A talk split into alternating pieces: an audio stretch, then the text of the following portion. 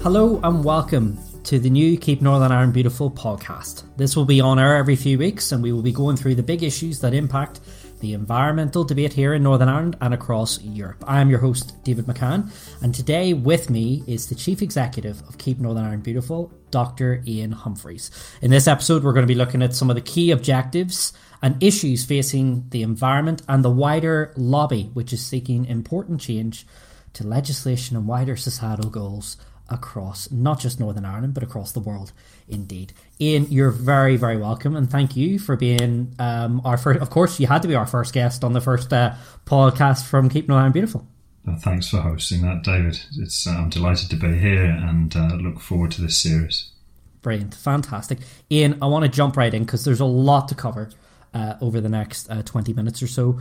Um, I just noticed that uh, something that uh, that caught my eye that I was reading through, um, you know, the the strategy that Keep Northern Beautiful has published over its, its its aims and objectives for the next five years, and you start off with um, uh, quotes from David Attenborough and Greta Thunberg. Now, obviously, these two uh, characters have been very uh, influential in the environmental movement. What what drew you to those two, and what why why are they the first things that that catch the reader's eye uh, on this document?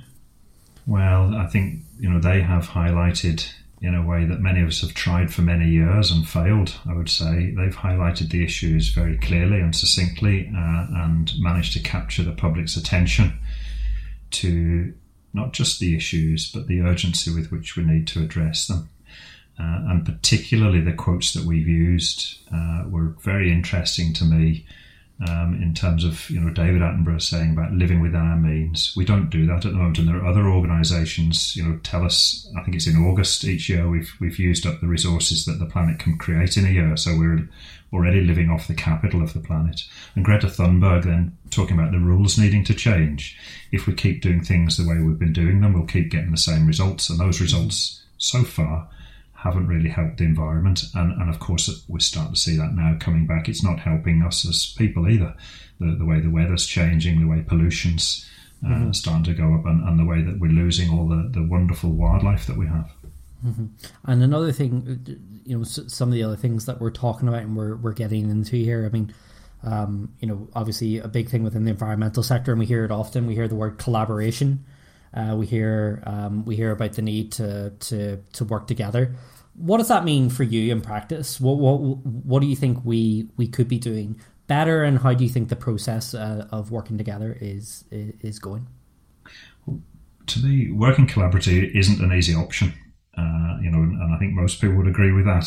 Um, as soon as you have two opinions, you've you've two people's opinions to take into account, and if you widen that, it becomes more very quickly. So it's not an easy option, but it is an essential one in my view, and that is simply the scale of what we're facing, the scale of change that's needed, the scale of what we need to do, and the pace we need to do it at cannot be achieved by any one organisation. It doesn't matter if it's you know big central government or small charities like Keep Northern Ireland Beautiful.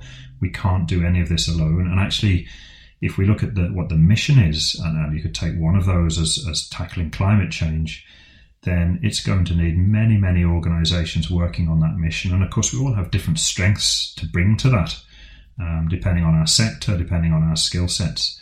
And by bringing those many different players together, we can actually have a very rich solution to the problem rather than uh, just the viewpoint of Keep Northern Beautiful or any other one organisation that will seek to go their own path. It just it's just bound to fail. So collaboration is critical. It's key.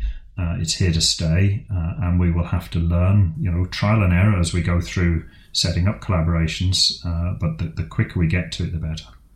Yeah, and also, I mean, you talked about it there. I mean, there are some umbrellas within the environment movement in Northern Ireland which people do come together. I mean, you've got Northern Ireland Environment Link, which can do joint statements and joint um, joint approaches. Um, uh, we also have, um, uh, you know, other kind of umbrellas that can bring people uh, together, not not just within Northern Ireland but across the UK. I mean, last week there was a joint there was joint positions put out about the environment bill between keep Britain tidy, keep Wales tidy, keep Scotland beautiful, and keep Northern Ireland beautiful. Do you think that that will be increasingly what we will see going forward? Because because often in the past we haven't uh, seen that.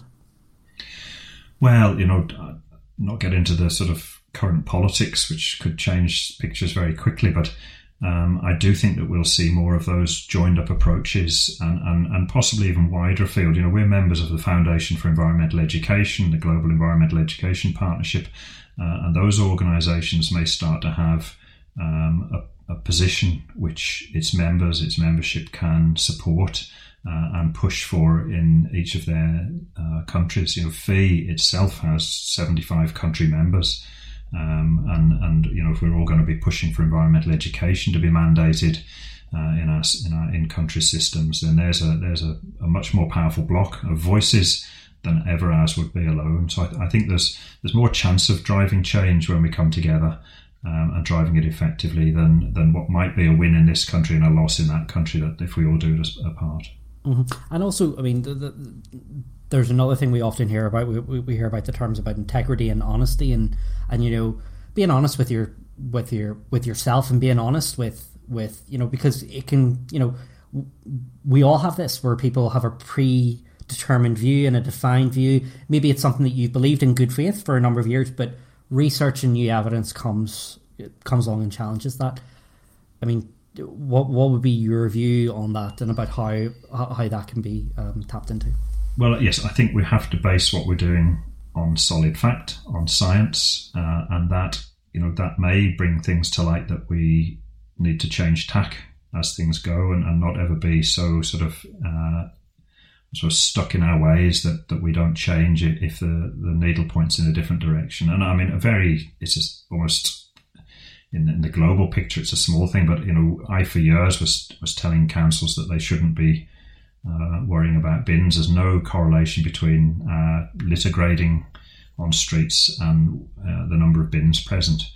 But then we did a much more detailed survey where we actually counted numbers of litter items um, and we found actually there's a very high correlation between less litter and bins. So, you know, I've been, you know, I have to admit, I was misleading people for many years, and now thankfully we've got better data, we can give better advice, uh, and we're in a good position. So that's a simple example, but that will happen on some of the bigger things as well, and we have to just all be ready, I think, to accept that a position we might have held for a long time um, becomes irrelevant or, or we see it now in a different light with new evidence and we, we have to change that position. But that agility um, is going to, I think the, the science will come thick and fast and we've got to be ready to adapt with it.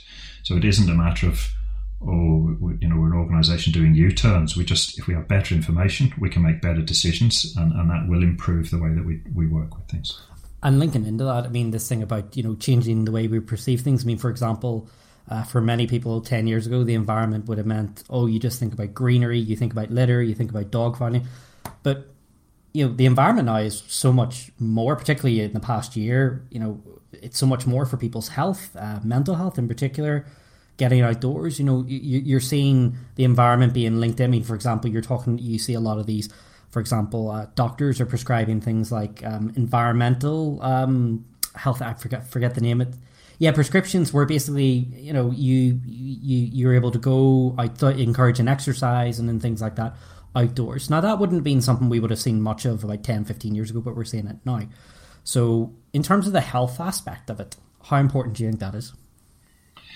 It's, it's hugely important, and right now, even more so than it ever was, with people being very isolated with the various lockdowns that we've had. In fact, green gyms have been around for over 10 years, uh, probably over 15 years, but as you say, they're, they're kind of getting, getting a momentum now that, that it's becoming more commonplace and, and, and much more in the sort of uh, vocabulary of everyday uh, usage. So that's really positive. Um, but mental health uh, is critically important. We all have a responsibility to, you know, work through that for ourselves. Um, but of course, also as organisations, we have a duty of care to know, certainly not make things any worse, and if we can make things better for people. Um, and uh, you know, things have scaled up from litter and dog fouling. We're now looking at, at the picture in, in much more global uh, sort of picture, but knowing that we've got a local action, local sort of strategy that we have to have to deal with it in Northern Ireland, and who knows, you know, it could be another few generations before we're looking at the place of the world in the you know wider space. I don't know, but we are certainly broadening our outlook on this, and we have to because the pollution that's going up into the air or out into the seas isn't staying around in Northern Ireland necessarily, but then some of it's coming back and some of somebody else's is coming back, it, whether it's in the air we're breathing, the water we're drinking, the, the, the food we're eating.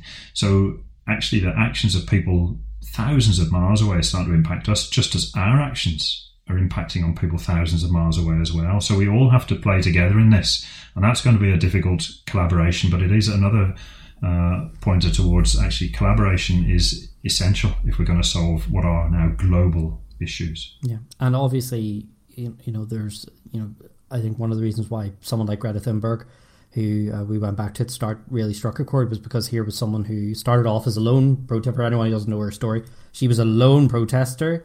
Um, sitting outside her local parliament and did it every. This is where the this the this climate action protest came from in 2019 and um, she she talked about that about about the fact that that that that she was um, you know it, it was up to people like her and her age group to stress that that this is something that we will be dealing with in 20 30 years time i mean do you think that that message is really starting to get through to people now about you know with people like greta thunberg and we and we saw in belfast even uh, in 2019 we saw a huge turnout at the climate protest i mean i you know, I, I never thought, an, you know, a protest about, you know, environmental issues would get so much traction, not just here, but around the world. It wasn't, yeah. it wasn't just Belfast having that.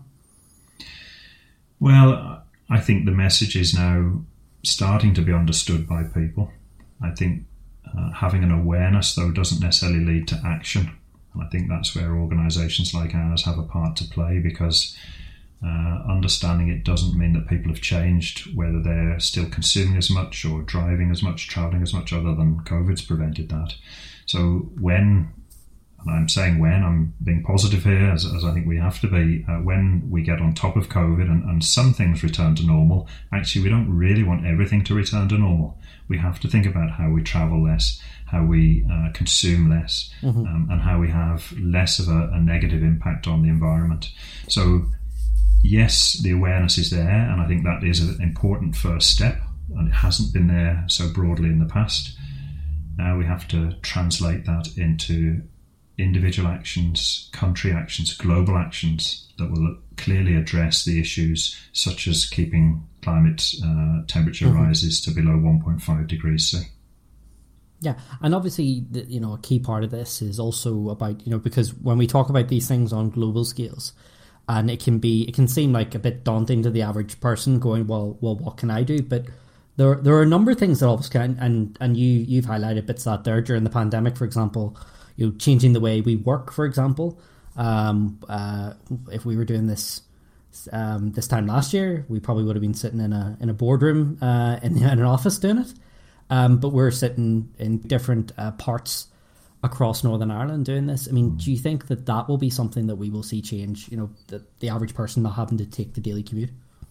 I think for certain industries or certain sectors, I think things will have changed forever in that sense. Uh, and obviously, we wanted we want blended working because we've talked about mental health, and some people need that socialization mm-hmm. more than others. So um, I think we have to keep an office space or a, at least a space for staff to meet um, as much as other staff will be very happy working from home. But that's one example. I actually think while the, the issues facing us can seem quite daunting, there's actually fun to be had in addressing them. Uh, and I know it's something that I've started doing more of, you know, growing my own food, saving food miles from buying stuff from elsewhere. Um, and yes, it's it's work in, in different weathers to get the thing to the table. But once it's on the table, you can be very proud of that potato or beetroot or whatever it is. And to be honest, it does taste really, really good. So, yeah. and, and of course, once we're back out of COVID and people are meeting on their allotments or chatting over the fence, yeah. you know, that brings its own impacts, not just on the environment, not just on our healthy diets, but also on our emotional well-being when we're out enjoying nature uh, and maybe meeting like-minded people. So this this does not in any way the, the issues are big right? There's no hiding that. They're big and they're going to be challenging, but actually, the way that we as individuals can address them, I think, can actually be fun. Yeah, and uh, if you can teach me how to grow vegetables, that'd be fantastic. I tried last year with with very little success, I can tell you, um, and we had and we had the weather for them as well. Now, I want to talk about meat on the bones here because we've talked about some very aspirational goals mm. there. So, you know, the how. How do we make this happen? And I know that you have outlined some policy ideas that you think could be helpful um, or, or, in the medium term and in the longer term. So one of the first ones I want to talk to you, and you mentioned it earlier about environmental education. Okay, mm. um, I know you have the goal of um, uh, fifty percent of schools in Northern Ireland being uh, green flag schools, uh, and that would represent around one hundred and sixty thousand. Uh, students actively engaging with the Eco Schools program. Um, just explain why that's why that's important and what benefit uh, we could maybe see from that. I think that target in and of itself is it's really what's underneath it that's important. Um, of course, reaching a target is good, and, and having half-ass schools, and we'd love more, but having half at the international standard uh, for environmental excellence really would be an achievement in itself. But underneath that, there has to be the understanding about the issues and individual actions uh, of the schools to address them. And they, you know, that whole eco school system of identifying environmental issues, getting young people involved in the decision making uh, and actions that then solve them, gives them real hands-on experience to take into their next job. Uh, and of course, we've seen eco schools has moved from primary into post-primary schools. It's moved on into universities, and if you go to Ireland, every university is now working towards the same seven-step process, the same flag mm-hmm. flying when they achieve it. Uh, the and, and, it's moved on then into hospitals that also want to be following this process. So it's eco schools is now becoming a societal movement, um, and it's it's the fact that it is so successful in addressing uh, some of the big issues that those organisations and the individuals in them face. So that, and of course, we're a long way even from having enough content in the curriculum for young people to have a full understanding of the issues. And one of the things you talked about the marches earlier, you know, one of the things that young people were calling for was just to know the truth and to get the facts clearly put in front of them.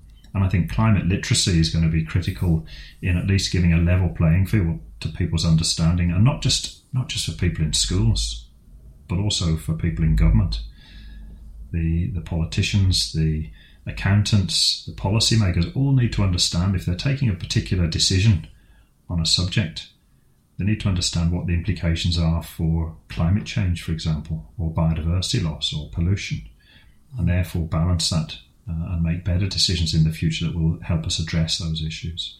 So this movement of eco schools hopefully brings through uh, an, you know, a new group of people who think differently and particularly act differently to the way that we have lived our lives to date.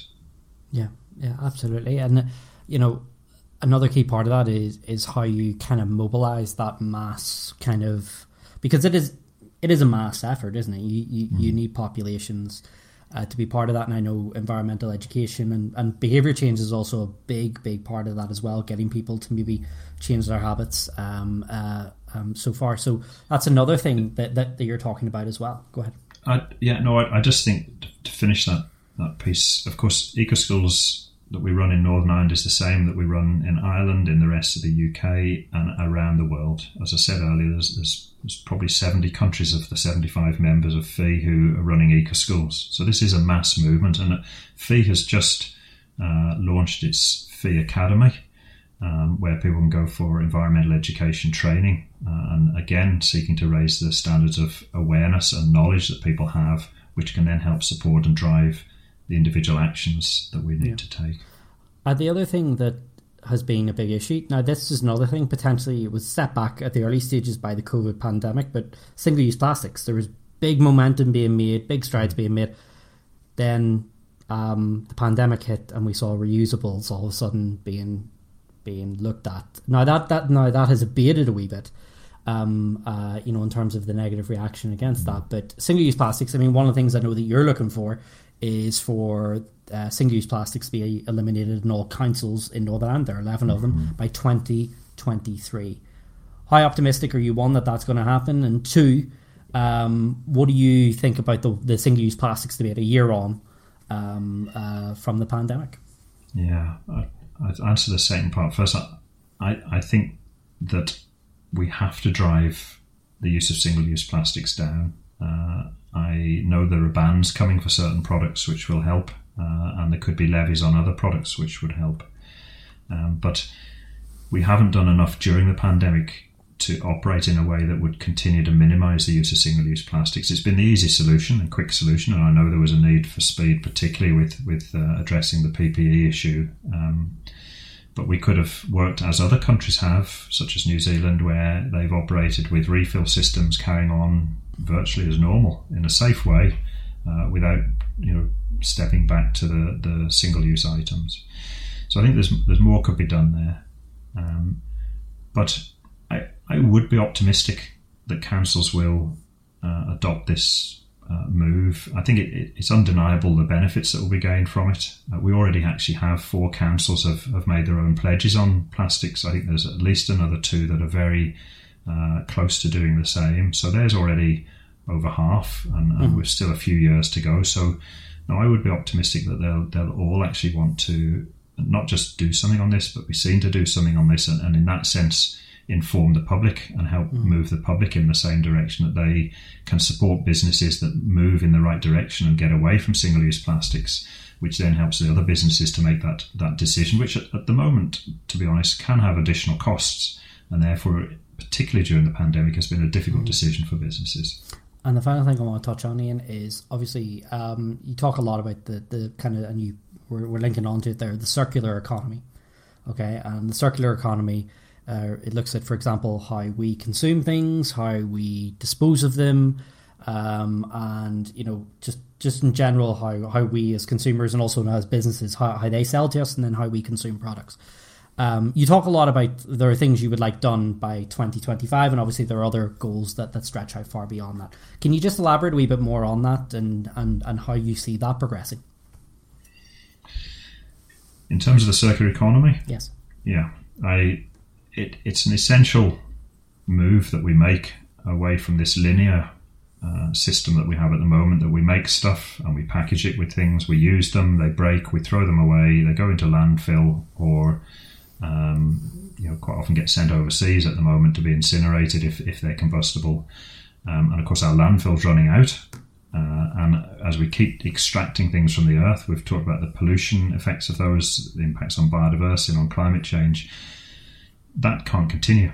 We, we don't have an infinite resource under our feet, however big the globe is. So the circular economy then becomes an essential uh, way of dealing with things that keep them in a closed loop system. So the plastics keep getting recycled and made into a new bottle if they need to be, um, uh, or they're given a second life in a different a different way. Clothes can be used in different ways after they've had their first life.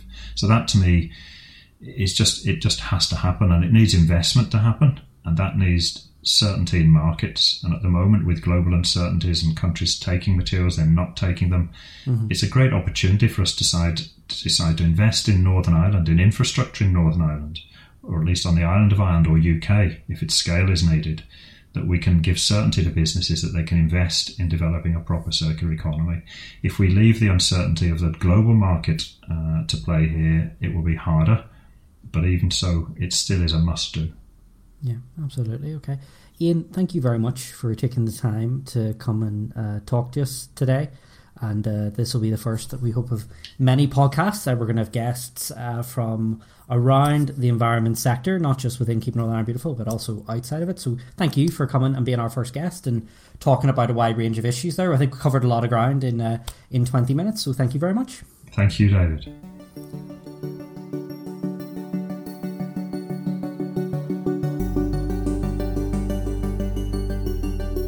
Thank you very much for listening to the Keep Northern Ireland Beautiful podcast. Please remember to hit the subscribe button wherever you get your quality podcasts. Thank you very much for listening.